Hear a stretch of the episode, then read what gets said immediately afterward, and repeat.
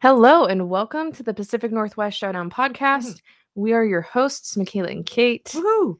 Yeah, this is a special holiday edition of the Pacific Northwest Showdown, and it is episode 14. I love that we've been doing this long enough now that we get to have like special episodes. It's Yeah. very exciting. It is exciting. We hope that you like the intro to today. Yeah. We are changing up the music on you a little bit for this holiday edition. I do love seasonal things. so we hope that you enjoy it. Yeah. We do have a very special guest joining us later on in the Mhm. podcast this Mhm. week, and that is Seattle Seawolves rugby player Brad Tucker, who hails from New Zealand. so excited. And we look forward to talking about the Seawolves and the rugby team on this week's episode. So be sure to stay tuned to hear us talk about Brad Tucker and the Yeah. Seawolves. Yeah. It's it's gonna be great. I'm super excited about it.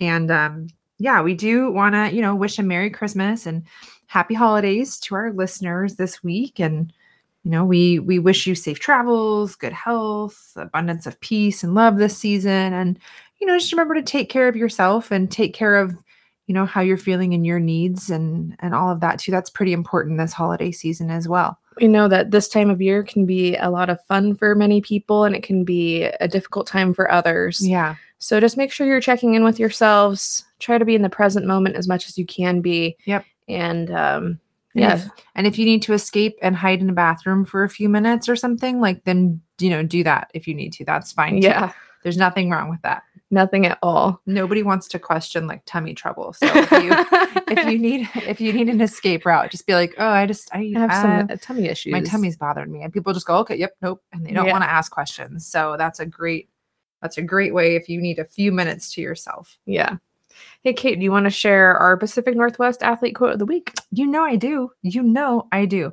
So um so this week uh Jamal Adams shared a quote on his Instagram that seemed like it was pretty meaningful to him Mhm. paired with photos of his rehabilitation rehabilitation process yeah. after having surgery on his torn labrum. So Mhm. it said if you quit now, you'll end up where you first began. And when you first began, you were desperate to be where you are right now. Keep going. What a good, like just words of wisdom, right? I mean, he's got to be frustrated with the situation too, right? And it probably would feel pretty easy to give up or to just be like so frustrated that you just don't put in your all, you know? And I just thought that was a great quote that sort of gets you to sort of refocus on what's the priority, what's important.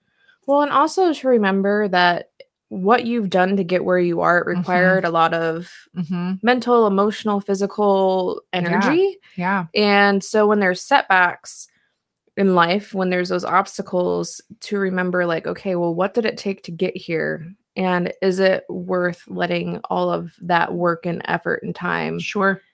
to let it go Mhm. based on those current circumstances? Or do you view it as a setback and to say, like, it's not worth completely discarding everything I've worked so hard for to get to this Yeah. point? So I'm just going to keep pushing further and continue to better myself Yeah. and to see myself, you know, whether it's a athlete back on the field or on a court, or if it's you in your real life day to day, you know, whether it's your job, whether it's with your family, whether it's on your personal growth and development, Yeah.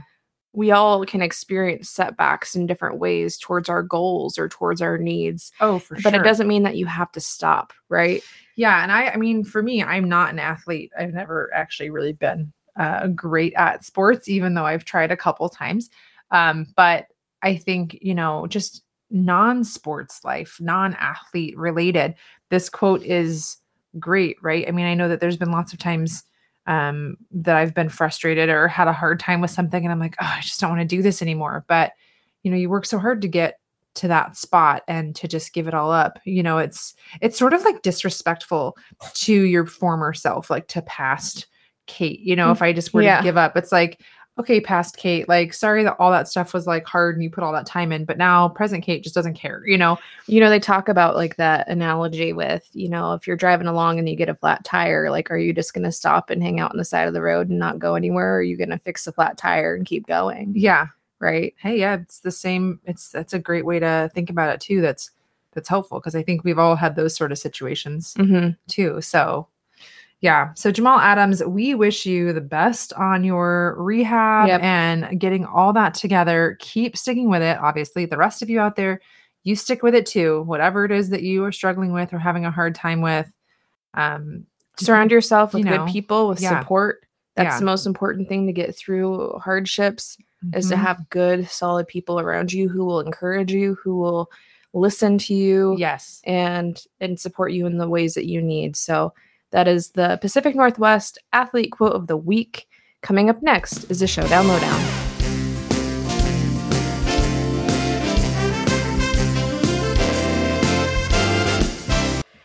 It is time for the Showdown Lowdown.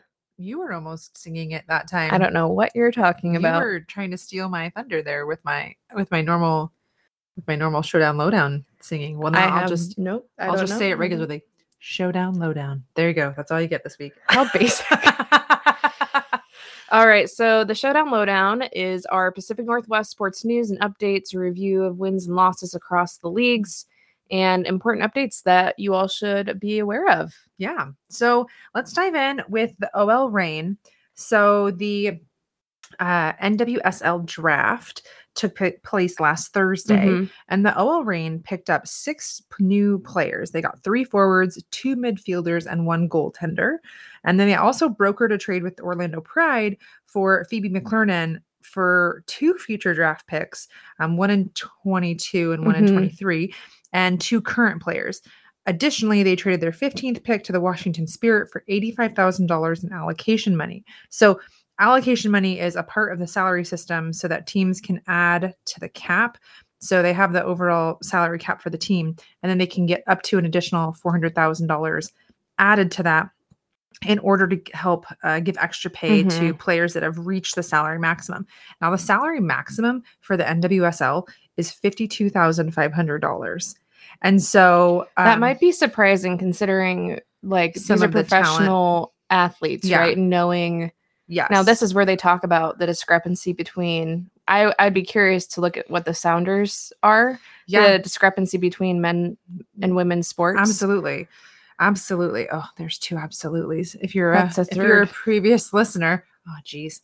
Sorry that you're having to take shots right now. Um but so um it was also newly agreed upon that the uh, US soccer would stop paying the salaries of national team players to play in the NWSL like they had been since 2013. So previously, if you were on the US women's national team for soccer, um, US soccer was basically paying the Mhm. salary of those players. Um, so now the um, kind of all the players in the league, um, they'll be able to be represented by the NWSL. So the the players from the national team, from what I understand, kind of weren't being represented the same way Right. um, and and all of that. And so the allocation money that teams can access can now be used to pay these players specifically instead of having U.S. Soccer foot the bill. So it seems like in terms of how allocation money is being used, it's sort of like I guess it's sort of being used in a similar way. Um, but I will say this is a whole new concept for me to learn about. So if I've made any mistakes in here, please just you know go easy It's- on me. no, I I but think you did a great job. Thank you. I appreciate it. So that is thank you for sharing those updates Yeah. for the OL Reign Yeah. this week. The Seattle Storm, Sue Bird was honored as the 2021 USA Basketball Female Athlete of the Year this past week. Mhm. So USA Basketball has awarded the Female Athlete of the Year award since 1980. wow. And Sue Bird did share some words on what this honor meant to her. She said, I've been so lucky to be a part of the USA basketball program and to play alongside our country's best. This award is a reflection of that, and I couldn't be more honored to be named the USA Basketball Female Athlete of the Year. Bird continues Winning gold medals is never about one player, and so I'd be remiss if I didn't give the bulk of the credit to my teammates and coaches. Again, I've been so lucky to put this uniform on as long as I have, and winning gold in Tokyo couldn't have been more of a team effort. she's just such a great person and such a great player. It's I just love it. I just love it. So, congrats to Sue Bird with Yes. that honor. Yes. And come back for the storm, Sue Bird. Come back. We're going to say it every week. Come back, Sue Bird. Be there for climate pledge. Yes. Um that's awesome. I'm super excited Speaking about of climate all- pledge, Speaking of climate pledge, let's talk about the Kraken, right? So COVID has become I mean, as we all know, it's a real issue. It has been a real um, issue. There's been so Yep. many more uh, breakthrough cases, even for vaccinated players, as all the new variants continue to come through and are sort of making the vaccines um, less effective at preventing people from getting it. But it seems like it, they're still continuing to help prevent the severe illnesses, which is what they were really which is what they were really for. intended, Yep. right, to keep people out of the hospital. And so those who are vaccinated and boosted, um, if if it has a breakthrough, it seems to be less, which is good. But the Kraken and Toronto Maple Leafs game had to postpone their game on the 19th, Sunday the 19th, because of COVID. Mhm. And then um, an, an agreement with the NHL Players Association, they decided to postpone all games involving cross border travel through the holiday break.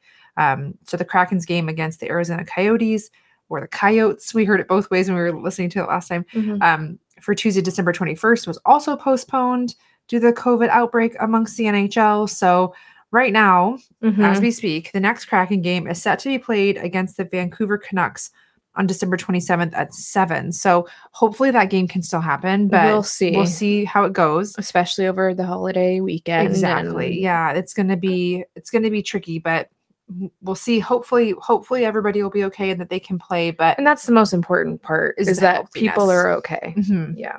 that's more important than than anything else. But Speaking of people that I know are not okay. So there's some news that's not necessarily fun to share. Um, Brandon Tanev, who is one of the Seattle, Seattle Kraken's top players and someone the fans love, um, he looks to be out for the remainder of the season due to potentially needing some season-ending surgery. Mhm. Um, he's seeking a second opinion. He had an MRI.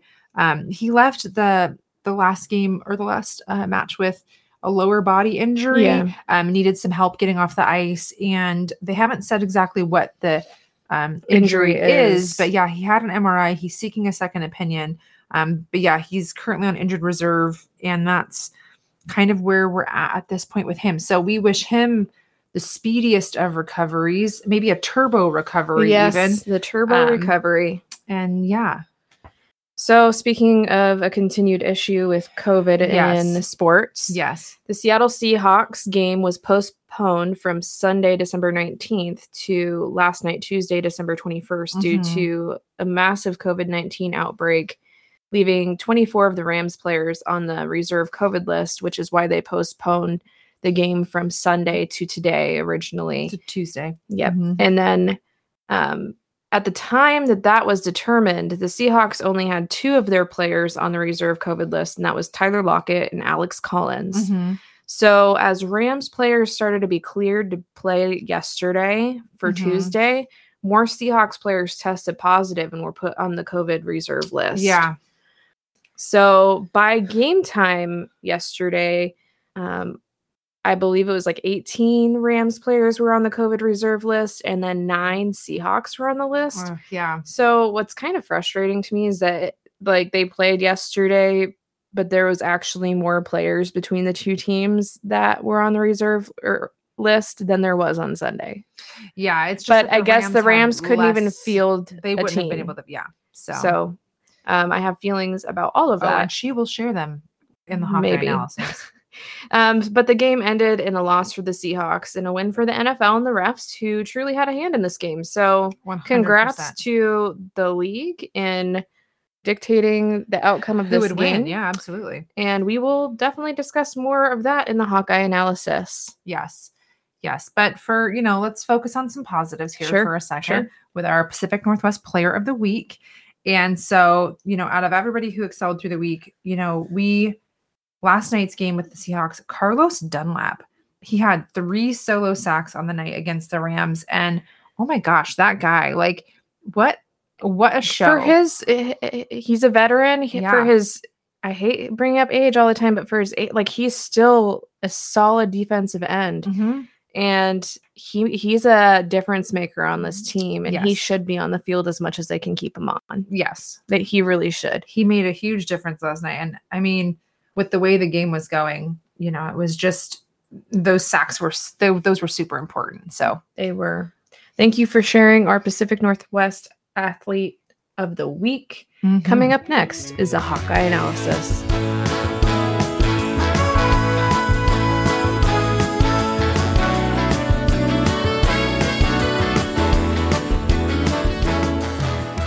It is time for the Hawkeye analysis segment. Yes where we break down the Seahawks game, which hmm Let's just say before we get into this, because I know you have really great points to make. Let's just say earlier when we said that, you know, congrats to the league and to the refs and everything, you know, if you've been listening to us, we're not people who like to, you know, quote, blame other folks for things that happen and we're not like those those people that are just like it was totally rigged and like we don't do that on this show like that's not what we're all about but last night's game was very different. there were some calls that truly could have changed the outcome of the game. Now, I'm still going to, in this segment, hold Yes. accountable the team for their lack of success on offense.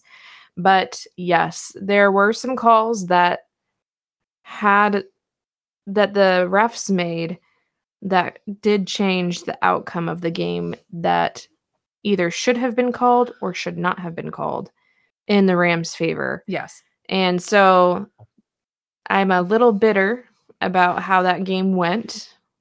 And but let's go ahead and just like focus Yep. in on the Seahawks, what they did, Yep. What they did not do, how they can, you know, what they need to do to be better. Yes. So on the offensive side, we always start on the offense to start off the Hawkeye analysis. And I would say that the offense really struggled without Tyler Lockett on the field. Yeah. They did. The the receivers either I mean his sneaky like speediness of like getting to places, you In know, the open, was- his scrambling missing. Yeah, ability. his scrambling. because I do say I do think that the reason that Russell Wilson sometimes look at, looks as good as he does is because of Tyler Lockett's ability to know when to start scrambling and where to find the open field for Mhm. Russell to be able to pass to him. And he can get there. he you can know, get there. He He's- can make it. So and there's something to be said about being a great receiver on a scrambled drill. Some Yeah. receivers aren't necessarily great Yeah. at it. yeah. Um, I do have to say that Russell Wilson was missing his targets a lot more again in this game, which Yep. he had looked good the last two games. And then this game, What happened? you know, he I'm gonna say it, he held onto the ball when he had he had time Yeah. and he'd he'd get sacks, he get you know, get sacked, yeah. but he wouldn't throw the ball away. He's still looking downfield for someone to get open. He he's not scrambling. And the It's and the O line was giving him some time. they like, were it- against a really great Yeah. Rams defensive line. There were a couple plays where, of course, they broke through, but they're an Yeah. excellent defensive line. Yes. But overall, there were a handful of times where Russell Wilson had time, Yeah. and And didn't do anything with it really. and when I want to give DK something some credit because Yes. DK looked good. He was beating Ramsey over the top. Mhm. Wilson underthrowing it, giving Ramsey time to get a pass defense. Like you Yeah. need to. It, it, it was really interesting seeing Russell Wilson again struggle with his placement of the ball. it's like for me I I was watching it thinking like it's like he was told, "Hey, you've got to get it to DK more. You've got to target DK more." So he was like, "All right, I'm going to try." And then like it just didn't work out. Like so now it's like Well, DK was open. He Yeah. should have been passing it to him more. Yeah. And with Lockett out, you sh- like even you know I shared something on Twitter that lots of people were giving me. Like they're like, this is a horrible take, and I get it because I didn't think about the extra component of okay, it's yes, it's Ramsey. Yes, they might double team DK, but Ramsey wasn't actually shadowing DK that whole game, like Mm-mm. everybody was saying that he would. And DK wasn't necessarily being double teamed that whole game Mm-mm. either. So he should have had a huge game.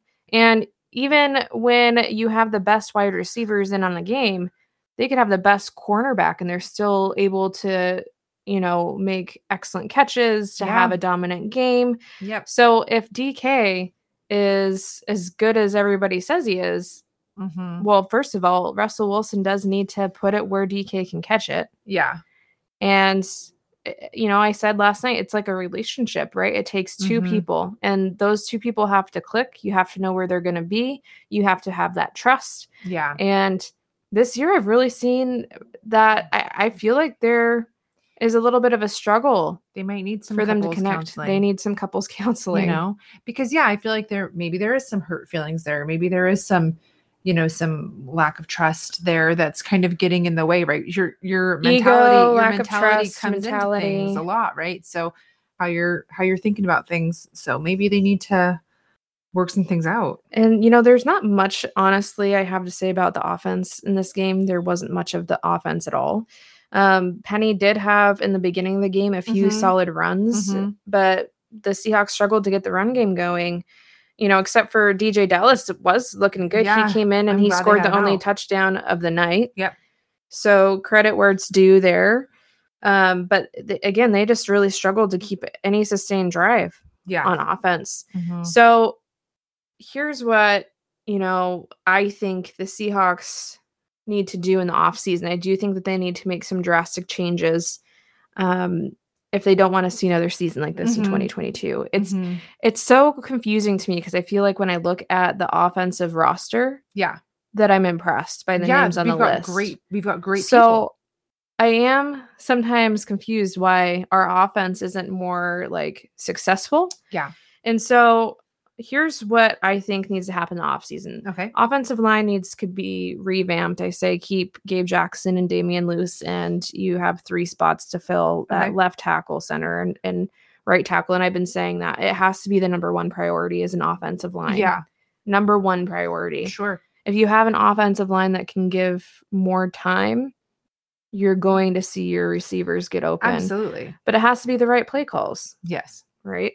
And so I also would say that you need a more dominant wide receiver three to pair with Lockett and DK. Mhm. Now we picked up D Eskridge in the you know the second round of the draft this year, Mhm.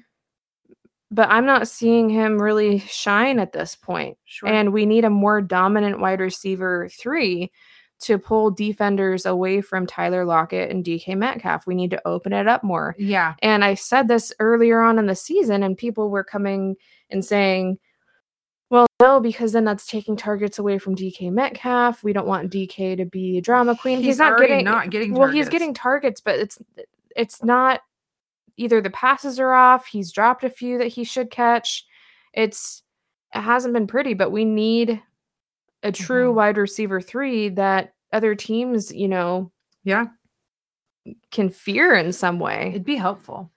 You know, I think about the Tampa Bay Bucks when, of course, now they have like all of them are injured, not on the list, which is really unfortunate. But when they had Antonio Brown, Mike Evans, and Chris uh, Godwin, Oh yeah. that's like a a- trifecta That's of amazing. incredible. Yeah. those are great receivers. Receivers. So um, it- you get a potent offense with receivers like that, and then you also have you know Gronk at tight end. Yeah. You know, at the very beginning of the season, Yeah. before injuries happened and all of that, Tampa Bay offense looked unstoppable to me. Yeah. So that's what the Seahawks need to look into and invest in. They need to utilize their tight ends underneath. There have been a few games in the last, you know, the last two games or so where we were seeing more tight end Yeah. utilization. Yeah. But Gerald Everett had a couple. I don't see Russell Wilson using the short game as much. He Mm-hmm. always wants to look downfield, which is great. We love seeing those long catches, Yeah, but I also love seeing first downs. Mm-hmm. So I don't know if that's on Russell Wilson, if that's on the play calling. I do think that Shane Waldron's offense has been awful all season, and I do think they need to replace him, which is unfortunate because It just sounded like it was going to be so good. I think that's the There was so much really hype. disappointing, right? behind Shane Waldron's offense, and the the reason this is unfortunate that they do need to invest in a new offensive coordinator is because it takes time for a quarterback in an offense to get Mm-hmm. the plays down, to get some sort of Synchronicity. yeah, just Yeah. like the relationship built. Mm-hmm. but they need to do something because if they keep the same coordinator, the same style, they're not going to see any success. Yeah, next season. something's not working for sure. And is it Russell Wilson? Is it Shane Waldron and his play calling? Is it just a is combination? Pete like Carroll? maybe they're not. Maybe it's just not a great combination. is it the receivers not getting open on their routes and that leaves Russell high and dry? Is it the off? So there's a lot of factors that I think Mhm. that we all need to remember that goes into what makes an offense. It's not one sided. It's not one person, It but there needs to be a huge shakeup if they don't want to have the same result in 2022. Yes, I would agree. All right, so moving on to the defense. Defense. defense was sexy last night. I mean, you were. If I was more insecure, I would have been concerned. But I, I'm very confident in in our relationship. But yes, You were calling you were calling so many people sexy last night. We'll go through that list here in Oh a my couple gosh, minutes. yeah. Um, but the defense continued to give the offense plenty of chances to be successful by holding the Rams to just three points by the half I know. and then 10 points through three quarters. It was impressive. So they gave, they have been great. I, I actually, I have to Yep. say that the defense has been They've impressing really me pulled it together. it feels like. especially with the fact that we don't have we didn't have our top cornerback when Yeah. DJ Reed out there on the field. You Yeah. had Bless Austin out there. And then he ended up getting injured and so John Reid had to come in. So then we Yeah. were down to our third string right corner and and they did overall a decent job.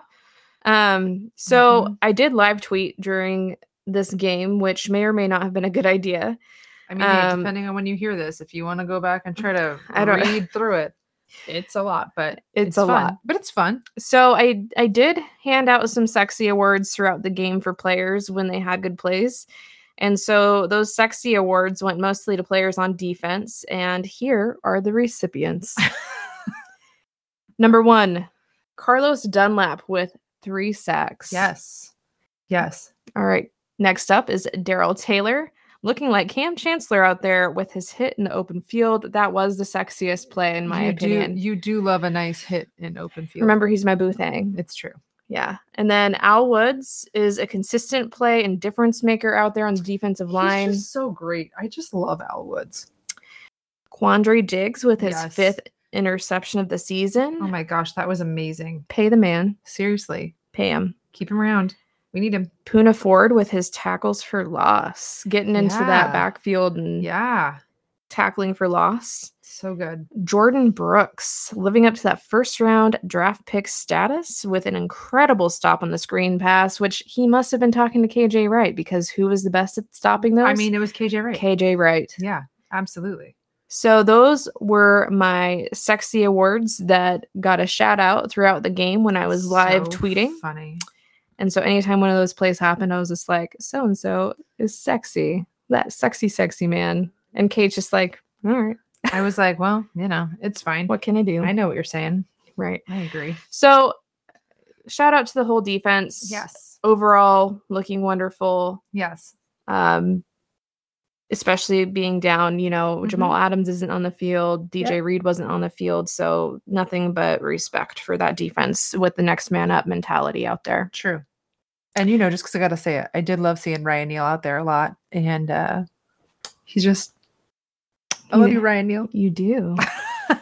All right, so on to special teams. Jason Myers made one field goal attempt and he made his extra point this week. So hopefully Yes. for him, yes. granted, Jason it was only one try for each of those You things, know what, but, but that's what it takes. sometimes it's a small, You just gotta just get, get you just gotta get, get back into in, it. You just gotta get back in Make those groove, kicks. Make those He tiny did- successes. He did almost miss the I know, field goal attempt. but he made it right. he so did it make it. fine. I know, but I was like, oh no, please don't miss it. Please don't miss it. Yeah. Overall, it doesn't matter how close you get to missing it, as long as you don't miss it. Right. That's the important thing with football. Yeah. Not with horseshoes. Horseshoes, you So- can still get close. Yes. Yeah. So Michael Dickson, our punter, who is Yes. was the top vote getter for his position Yes. for the Pro Bowl. Mhm. Um, on Tuesday's game, he set Seattle's single season record for punts inside the 20 with 35. That's incredible. So this is amazing for Dickson because that's like such a special teams is so important to pin teams Yes. back within the 20. The unfortunate part about this is that we've had to punt it so many times that would allow can Dickson to down it that many times within the 20. Yeah. Because usually what I would have to say is we're usually on, you know, our 40 or the 50 and, and we're punting and it's just like, oh, it's like right we're so close to even just being like 20 yards away Yeah. from a field goal position, but we, we're needing to punt it. which makes it kind of even more impressive that he's able to to do that because um you know i would imagine you know you I, I obviously don't i'm not a punter you know but i would imagine if you're going to punt the ball you know you'd have to do it differently depending on how far back you are mm-hmm. to get it into a certain distance and just being able to really hone that in and get it where it needs to go that's Right. it's an impressive thing Well, that rack, wraps up the Hawkeye analysis. Yeah.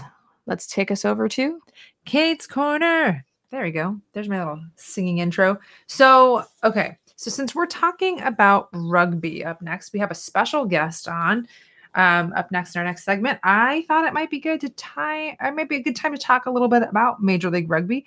So, Yeah. so here's the thing a lot of people were finding out didn't know Seattle had a Major League rugby. A Rugby lot of people don't realize that. And um, I mean, we had sort of like heard about it before the podcast had started, but then we were like, we don't really know anything about it. And so, you know, obviously diving into this whole this whole podcast arena, we've been able to um to learn more to get Yeah. connected, especially Twitter. Like It's I the mean, best. It's been the best way to I get think- connected. I think Rucky's like my new best friend. I don't know. I'm still gonna stick with it.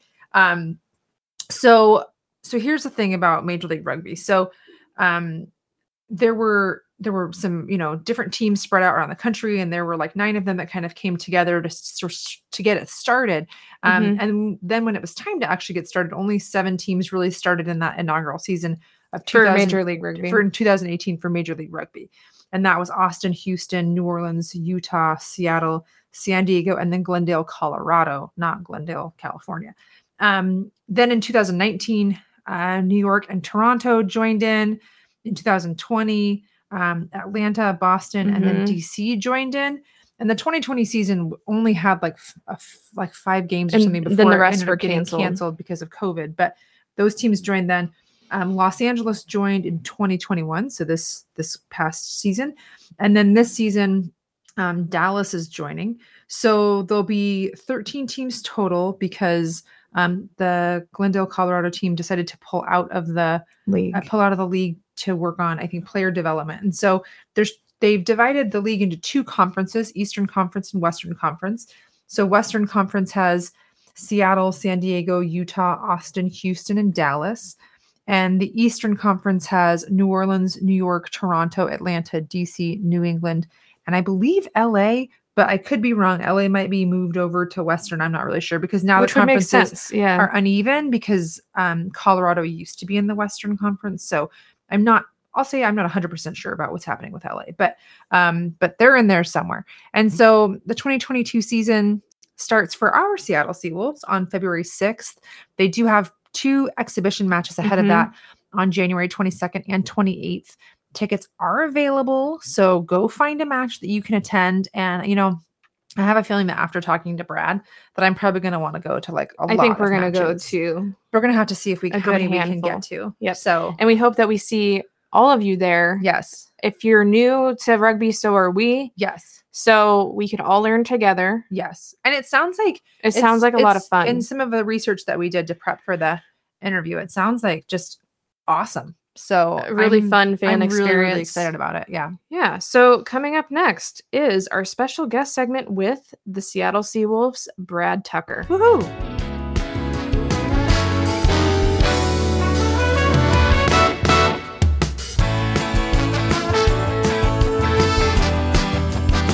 Today we have a very special guest with us from the Major League Rugby team, the Seattle Seawolves player Brad Tucker. Woohoo! Brad hails from New Zealand and has been with the Seawolves since 2019. And Brad was named the Major League Rugby Player of the Year in 2019. And that happened to be the second consecutive year that the Seattle Seawolves won the MLR championship. Thank you for joining us, Brad. No, thanks for having me. Exciting to be on.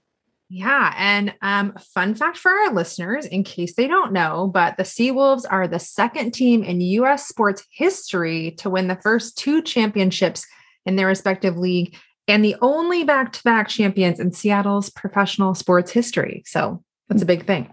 Did you know Thank that, you. Brad? Uh, I knew the first part, but I didn't know the second one. So that's Look, pretty I guess I- I that means that the directly- Seawolves are the best Yeah, uh, the sports best, team in yeah. Seattle. And I directly took that from the Seawolves website, so hopefully it's, It's true. yeah, so let's dive into some questions for you, Brad. yeah. All right. So, for individuals who are just getting into rugby, like ourselves, Hmm. can you speak to what made you fall in love with the game and what the most exciting part is about watching it and playing the sport? Uh, for me, obviously, I'm from New Zealand, so um, rugby's like football for us. It's our it's our national sport, and it's sort of it's what you start playing. So uh, from the youngest age, I can just remember watching rugby. Mm. Um, watching the All Blacks, which is the New Zealand national team, uh, very successful team over the years, and then uh, I guess aspiring to be a rugby player from there. So I started when I was four years old. Mm. Um, and I think that's sort of the beauty of rugby and, and why it can be a sport for everyone. Well, it is a sport for everyone because Mhm. you can start young and it progresses from not it's always an evasion sport. That's a big thing about rugby that's slept on is uh, Mm. everyone thinks it's a contact sport, but it's an evasion sport. Uh, obviously, if you can get to the goal line without getting touched, it's a lot easier. Yeah, for sure. um, and uh, that I guess the best thing about it is sort of the culture and the team, the the team aspect and the environment that grows because it's a sport for people of all heights and weights and sizes, uh, boys and girls. Um, it just Mm. creates community, and that's I think something I've played sports and a lot of different sports my whole life, and no sport has had that community aspect Mm. that a rugby team or club builds. And I think for me, that's really the thing that stands out. Yeah. I love it. I remember um, I went to Washington State University, which is on the east side, and I remember uh, I was a softball player growing up, and I was at the gym. I was at the rec center, and they had the rugby table there for the women's rugby team for WSU, and they were trying to recruit me, and I was just like. I just know my body too much that I'd probably feel broken after like one practice. one practice as much as I, I love sports and competing and I, you know, they're like, you should play, you you would be great. And I was just like, I probably shouldn't. But fun fact too is Carly uh, McKinnon, we actually were roomed together for our orientation at WSU for our freshman year there. And we didn't like we happened to get reconnected through the Seawolves rugby, you know, team and stuff. And I was just like, I think I roomed with you for orientation. She's like, I think I also recognized your name and your face. And I was just like, we could have been almost teammates because she played rugby at, at Yeah, yeah. So that's awesome. You know, you you stating that it's for boys and girls and anybody can play in different body Mhm. types and shapes and and styles. So I love that you said that. Yeah, because that's definitely not true for a lot of sports. Um, so it's nice that there's there's options out there for Definitely. all Yeah. kinds of folks. So um, so I'm kind of wondering about how is playing professional rugby in the States different from playing in New Zealand, where rugby has a much like long longer standing history and popularity there versus here. Yeah, I think the the major difference is obviously in New Zealand we have a massive club sport scene. Mhm. Um, so here you you know you go play at high school and then you play at college and then from there you're straight into professional sports. Hmm. uh, which for someone from where I'm from is like a bit eye opening because we we play obviously for club rugby when you're a junior and then you go to high school and you play for your high school. Uh, but after that, you go straight into club sports again, Mhm. uh, and then you sort of work your way up the ranks in club sport. And then once I guess you know you're performing consistently at the top in club, then you get a chance professionally after that.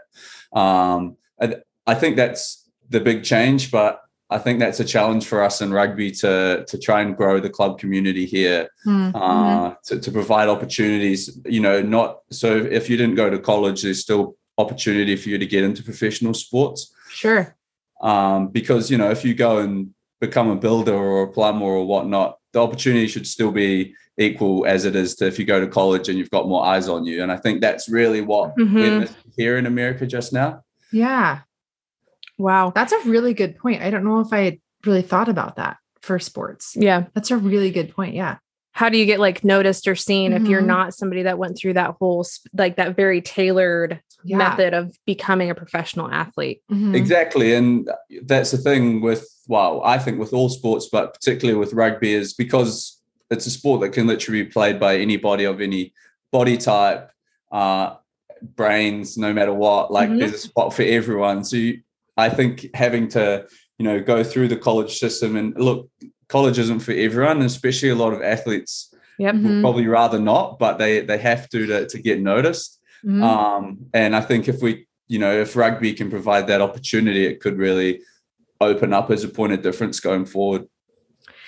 Yeah. Yeah. And you said that Colorado, the Colorado team was wanting to focus more on Yeah, they had pulled out of the league. Yeah, so Colorado had pulled out of the league for Major League Rugby because they wanted to It sounded like in my research that Yeah. they had wanted to focus more on developing like Players. players.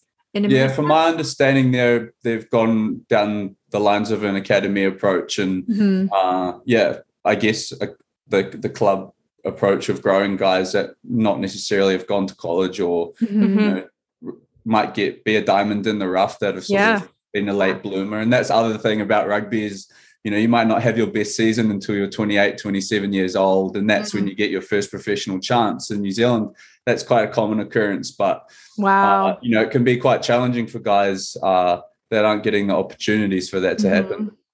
That's amazing. Yeah. So, you know, something that we we read is that you like to before each game, you will write your focus down on a note on a note card. Is that something you still do? And how do you feel like that helps your mental and physical game on the pitch? Yeah, for me, um, I used to be like a, I guess, a perf- an athlete that could have a nine out of ten or a ten out of ten game, and then the next week could, you know, have a three or a four. Mhm. And Mhm. uh, anyone that sort of has played sports probably has can understand that. Uh, oh, and anyone that works can understand that one day, at work is awesome, and the next day at work it's really hard. Yep. Um, and my thing was, uh, you know, I did a lot of work with, we had a team psychologist at the time. And it was sort of my first time working with a, a psych. And they were like, well, what's your routine? And I thought I had a good routine. But for me, it was finding, well, grounding myself before a game and then visualizing not only like obviously the personal success, but the success that you want the team to have and what my job is in the team environment. Uh, and then breaking it down to a few focus points for the game. Uh, and then I found that writing them down, and then I'll take a walk around the field um, and visualize sort of different parts of the game and different parts of the field and go from there. And, and I think developing that routine really helped me become more of a consistent performer. Hmm. Uh, and it was something that I had to tinker with and play with. But I know now that if I miss it, uh, I'm just I'm I'm nervous before the game. You're out of routine. Yeah. Yeah, yeah. Yeah. That's pretty that's pretty helpful. I Well, I- so I- focusing yourself ahead Yes. of time would be very good. I graduated with my degree in psychology, so I'm always interested about the mental game of sports. So yeah, no, I'm really passionate. I'm big into the mental side of things, and you know, uh, if you can, well, for me, obviously, it helps me. So I, I try and help everyone out and say that you know, just give give it a go. And not if one thing's not going to work for everybody, so you've got to find not something that's right for you as well. you have to figure out what works for you, what makes you tick, what your motivation is, and what inspires you and motivates you to like be your best self. Yeah. and how the importance of your mental game and staying focused and not you know get shaken up by what's going on or Mhm. maybe by errors or anything like that in the game um how much import like how important that is in tandem with the physical game i think so many people f- focus on how are you physically or how talented are you physically but Yeah, how for sure. talented are you mentally on Yeah. top of that so Mhm. I love that you spoke you you just spoke about that and um it's why I wanted to ask that question. Yeah, and def like my thing is put the work in during the week, and you already know you're prepared physically, and the rest is just the top five inches. You know, it's just Yeah. yeah. keep on top of that. Awesome. That's a good point. Um, okay, so the Major League Rugby is kind of newer in things, and COVID sort of hit pretty early on in the in the league history there. So, how do you think that that um, with the 2020 season basically being mostly canceled, how do you think that had an effect on the trajectory of the team and like or like roster changes because of that and everything how did that sort of affect what was going on with the Seawolves Yeah, I think it was um, obviously it was really challenging as a player. It was really challenging, and uh, particularly as an athlete, in terms of you know, it was the first time in my life I've never or we'd never had competitive sports or anything for for an extended period of time, um, and I didn't really. I mean, it hit me hard. I started um, sim racing. I bought a sim racing steering wheel and started like Wow. I need I, I needed some competition. Like Yeah. I was like down in the dumps. Like I was like, what do I do here? So Yep. that was that was my out. Yeah. Uh, but for the team, I think it created a lot of uh, a lot of turnover because just st- life was so we didn't know what was going to happen next. Uh, Mhm. you know, we came into that 2020 season obviously aspiring to win three three in a row, um, and we got five games in, and then the net, you know owner turned up to training and was like, "That's it, this is it, boys. Like we're done for the season." And then Yeah. um, what the league did that was pretty fun and kept us engaged for a while. Was we had a virtual um, comp on uh, on PlayStation, and they Wow. everyone got a rugby game and we all versed each other. Unfortunately, we didn't win that. Oh, should have had me on your team. I'm a gamer. Uh, same, uh, same. I, I decided I wouldn't do the first few games, and we got a hiding, and then I was like, "All right, we, we need to practice, boys." So There you go. we finished strong, but um, and then we went into to the following season, uh, 2021, uh, and there was still a lot of uncertainty. But I must say, the league handled things really well.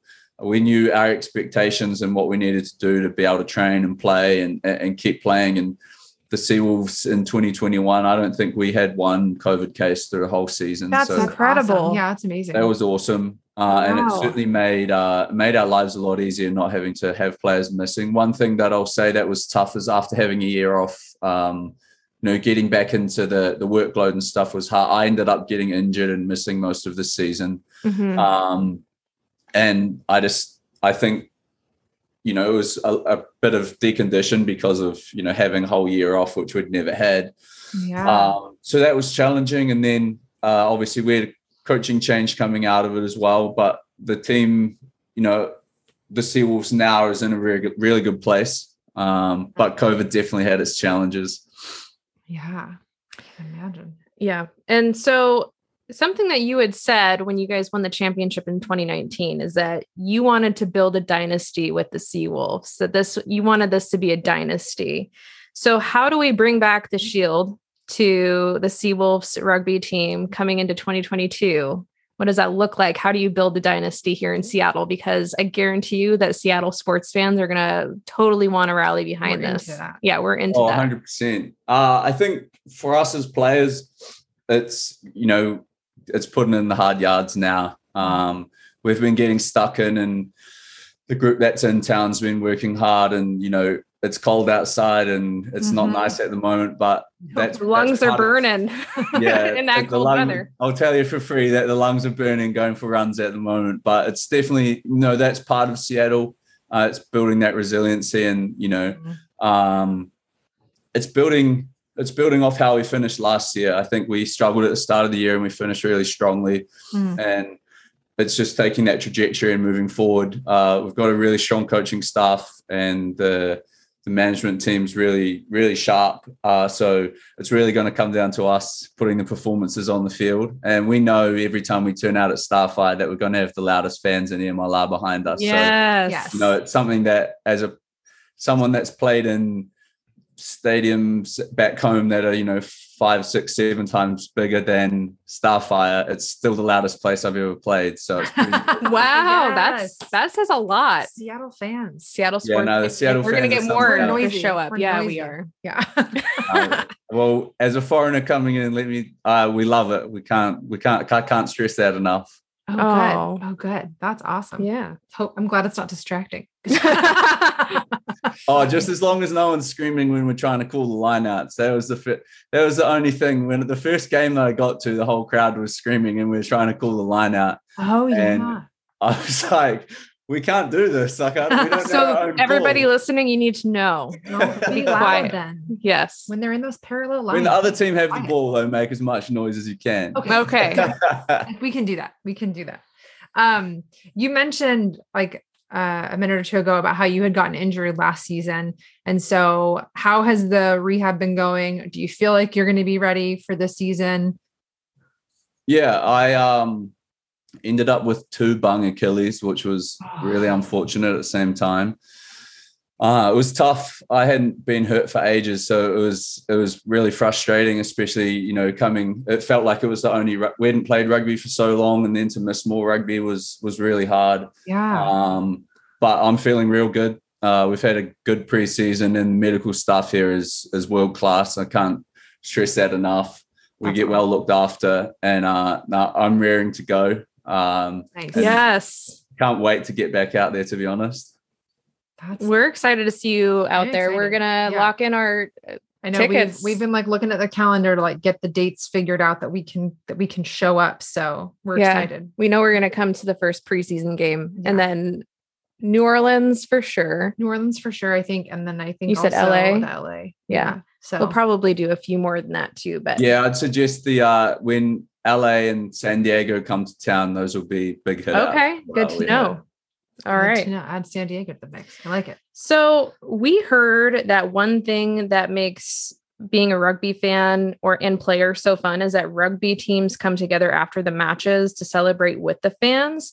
Is that something that major league rugby teams do? And if so, is that something that has been able to happen or continue happening since the pandemic started?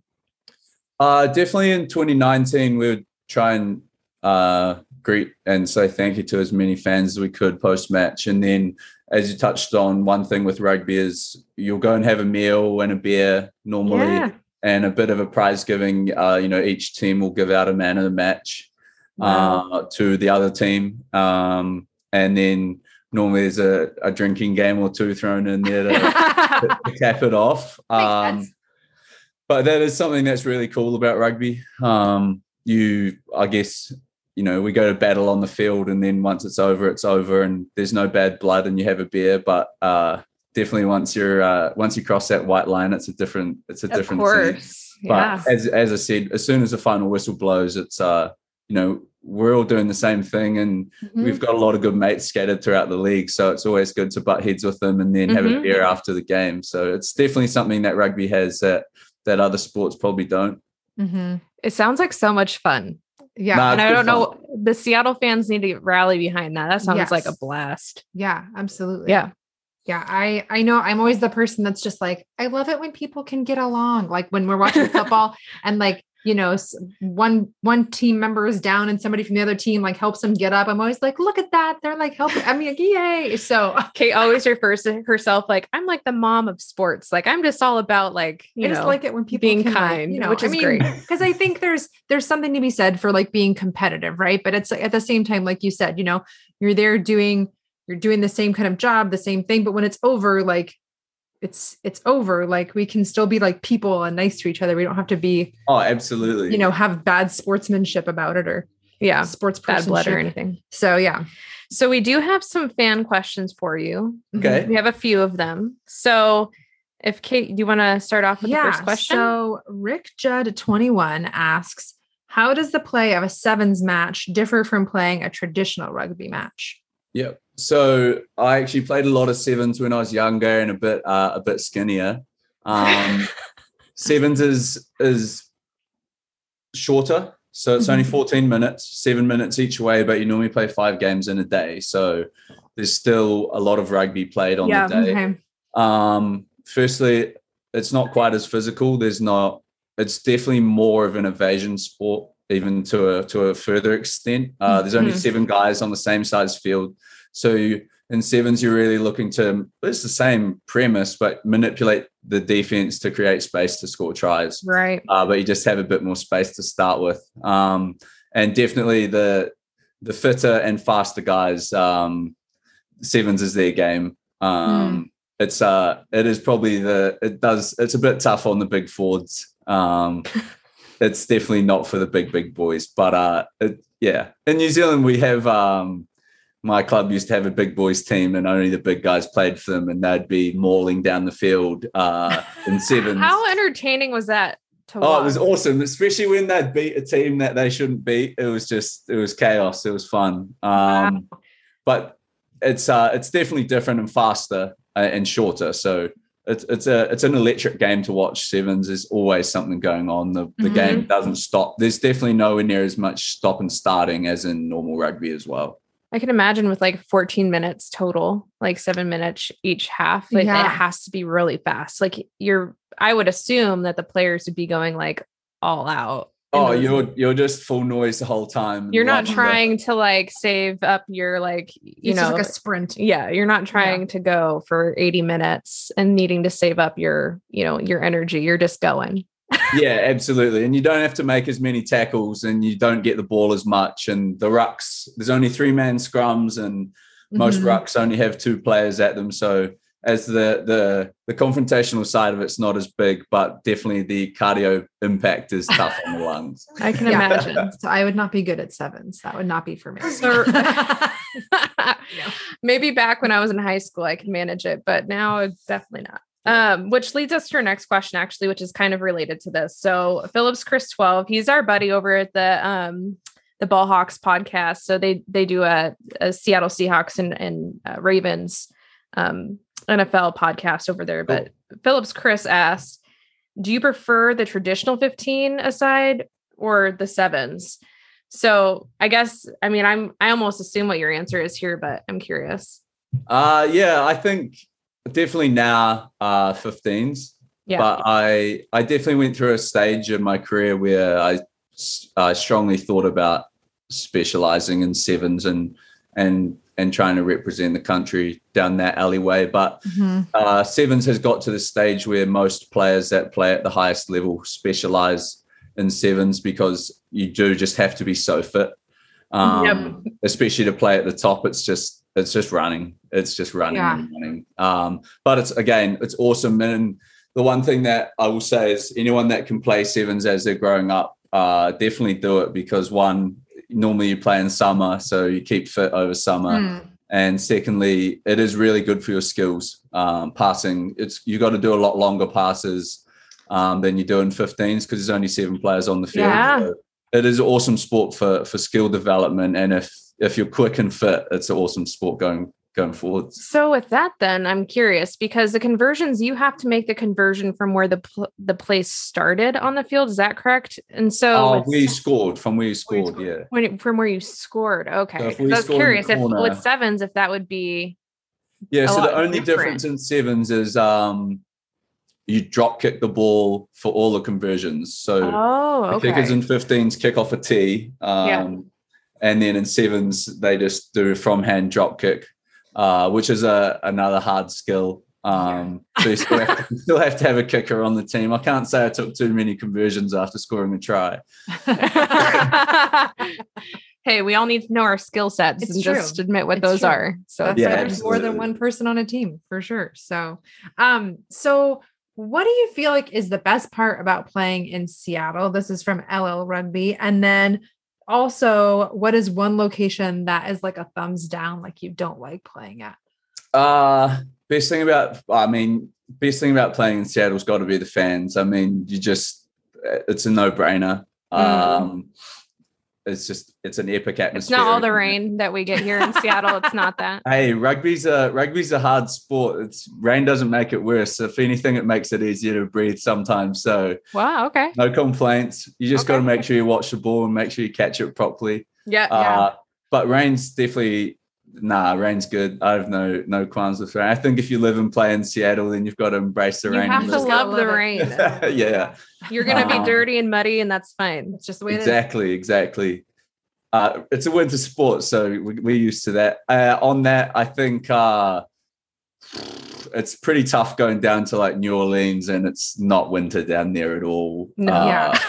No. yeah, you can't breathe for it being too hot, and it's not raining, but you're wet. It's so sweaty. So Yeah, the humidity there is intense. yeah, I think that's probably an environment that I'd never experienced. I had never experienced in New Zealand. Um, I can only compare it to playing rugby in, in Asia or Hong Kong. I've played Mhm. there, and it was just the humidity's you know ninety nine Yeah.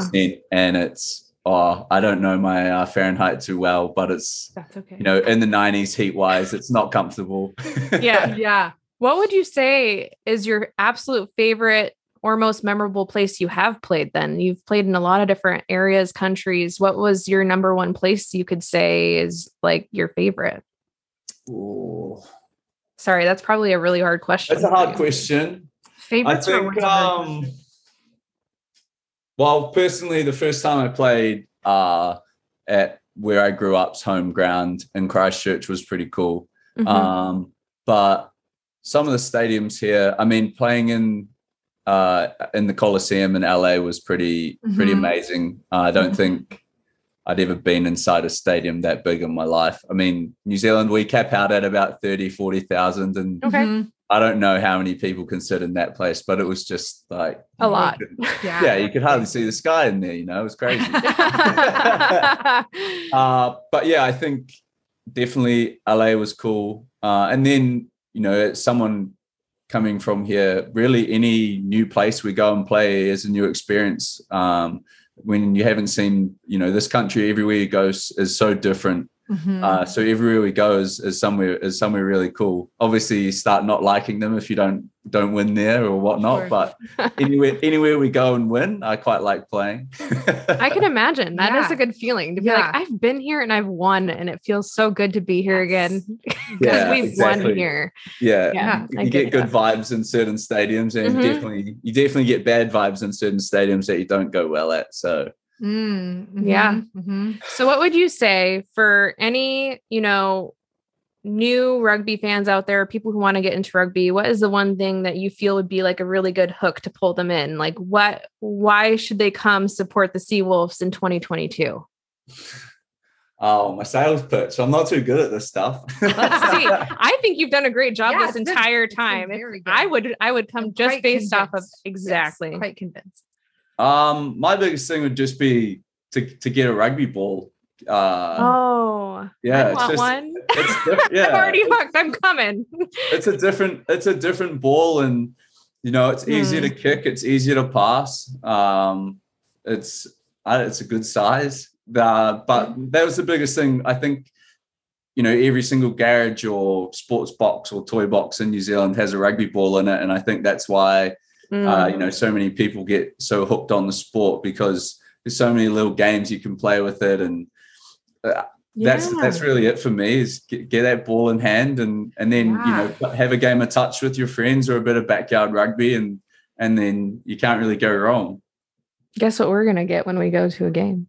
We'll have to get A a, ball. rugby ball. Yeah, we should get a ball. Mm. yeah you've got to get one Add to the collection. We, I know, I'm like accumulating so much sports stuff that I feel bad that this entire It's room is going to be converted to like hey, there's nothing there's nothing wrong with that my women's sports den. i Happy still weight, go home i go when i go home my parents still have a meltdown at me about the amount of sports stuff that's just all still laden through their garage so there's nothing wrong with that Look, I don't have my sports stuff from my days playing sports. That's all in the storage unit. So Yeah. I, maybe I do need to pull that out just because I should be proud of myself too. There should be allowed a there should be a bat hanging around somewhere, you know, nothing wrong There with should- that. yeah, like my like bat, like just like in a case right here. Yeah. Just a shelf, just for the. That's what Yeah. it should be. I don't Yeah. even, I, I actually do have a bat. I we think could figure that out. we should. I'm Good sure idea. can. See, Yeah. this is gonna. I'm gonna Mhm. have a bat hanging up right out here, and I need to have you sign it so that it's like proof that you told me that I should hang. Yeah, hey, I'm bat done. That sounds good. Bring it- Okay, bring it's it a deal. match. Bring it to the match. Well, Brad, thank you so much for joining us today for the Pacific Northwest Showdown So good. podcast. We love talking with you. I'm so glad we got connected. Mhm. And we look forward to seeing you out there on the pitch this year and hope that we can connect again sometime soon. But thank you so much for being here today. No, that's awesome. And as I said at the start, thanks for having me on and you know taking on the challenge of talking about rugby and learning learning more of the game and exposing more people to the game. Yeah. Um, that's massive to us. Uh, we love it, and we, we we love more people to to see our sport and get involved. So thank you very much, and uh, have a great Christmas and New Year's, Yeah, and Merry Christmas hopefully we'll get Happy to. Meet in person at one of the games. We're going to. We're going to be it. there. It's gonna It's going to happen. happen. Make sure you hunt me down. Yeah. All right. We will. Thank you so much, Brad. All right. It was great talking with Brad. Yes, that was so fun. But this unfortunately leads us to the end of episode 14 of the Pacific Northwest Showdown Holiday Edition. It went by so fast. It went by so fast. but we want to thank all of you for listening this week to our special uh, holiday episode. And Kate, where can they find us on social media? Yeah. Hi, everybody. In case you're not following us on social media, we are at PNW Showdown on TikTok, on Instagram, on Twitter, and on Facebook. Um, Twitter gets a lot of a lot of the action, but you know, there's some fun stuff on there. And on the TikTok, there's been some cute animal videos lately that Michaela has put together. So feel free to check those Hey, out. when there are postponed games and a couple of days between sports, sometimes you just need to give the people what they want. And I sometimes mean, that's animal videos. It's true. It's absolutely true. Oh, there's another. Well- many absolutely's was that today? It was like six. Hey, it's a holiday edition. Have if you have your spiked eggnog, your cranberry Saint Germain yeah, gin beverage, yeah. Whatever you're drinking, whatever you're drinking. have fun with all those. We hope that each of you find moments of peace and joy over this holiday weekend. Remember to always take care of your heart and mind above all else. Until next time.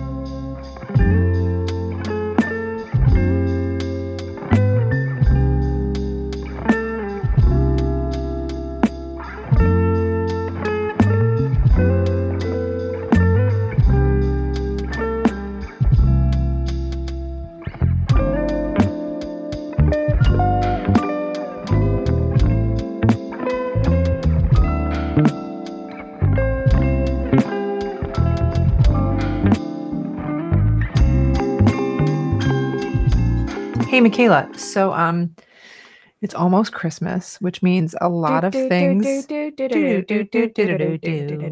We do that all the time around the house. We do Um, just randomly start doing that. but you know, Christmas to me means a lot of things and makes me feel happy and excited for a lot of reasons. Yeah. Um, but one of those reasons is food. And you know, I of love course it food. is. I love food. I love food as well. so much. So, what food are you looking forward to on Christmas or, you know, in those couple of days of Christmas that we get to celebrate? Um, you know, I keep hearing you talk about these cheesy potatoes that you might make, Yeah. and that sounds wonderful and delicious. Yeah, I do love cheese. but I'm a grazer, which means I like snacking Yes. while we're at like holiday functions. A little bit of this, a little bit of that. So I don't really know what the spreads will be, but typically cheese and crackers and meats are involved. Yes, Which is- somewhere. Everybody, yes. A norm, I would Yeah. say a normal thing that's available. Sure. And Back when- sometimes I'll also like what I like to do after everybody eats. I like to like go around to like the leftovers that are still in the pots and dishes and things, and I'll just like start grazing and picking at those things. Yeah. Yeah. It Don't worry, no double dipping with spoons or anything. I try to be smart about that stuff. Yeah, I, I don't know. I'm just one of those people that's little like, like, put another little like bite or two on your plate and get like a couple more. Yeah. or just like grab a clean spoon and just like you just want one bite, so you just like pop it in. And totally. Yeah. Totally. I do that here sometimes. I just don't think you realize because I go into the kitchen yeah. and then like we'll have like extras on the stove and I'll just like put my fork in and I'm just glad you like I'm glad you like what we make. That's nice. yeah. What about exciting. you? Um, you know, I I'm excited. We're gonna have we're gonna have probably a lot of meals that are gonna be amazing. Gosh, we're gonna Um, have at least four like Christmas Christmassy meals, yeah. in two days. Um, with being very, you know, safe and cautious and all that kind of stuff up, as well. being around family. But um, Yep. but one thing I just found out about was that uh, my sister in law is making lasagna for one of Oh, the one of the dishes for. Christmas with my family side. So and she's Italian. she is, and I'm her lasagna is real good. So I'm kind of really pumped for that because I don't get homemade lasagna very often, and um, and I'm I'm really if I it, tried to make you homemade lasagna, I mean, I'm sure it would be great. I don't know. Maybe, I guess I just need to start trying. yeah. You just need to give it a I just shot. need to try. Yeah, you you know people who can cook, so you could ask for help if you. I do to. actually. Yeah. Yeah. absolutely. So dang it, there's another one. Ah, Well, everybody know that you're under the table drunk because Kate can't stop saying I can't absolutely. stop saying it. Have a Ah. very Merry Christmas and a Happy New Year. I hope you enjoy all your food that you get to eat too, no matter where you are. Goodbye.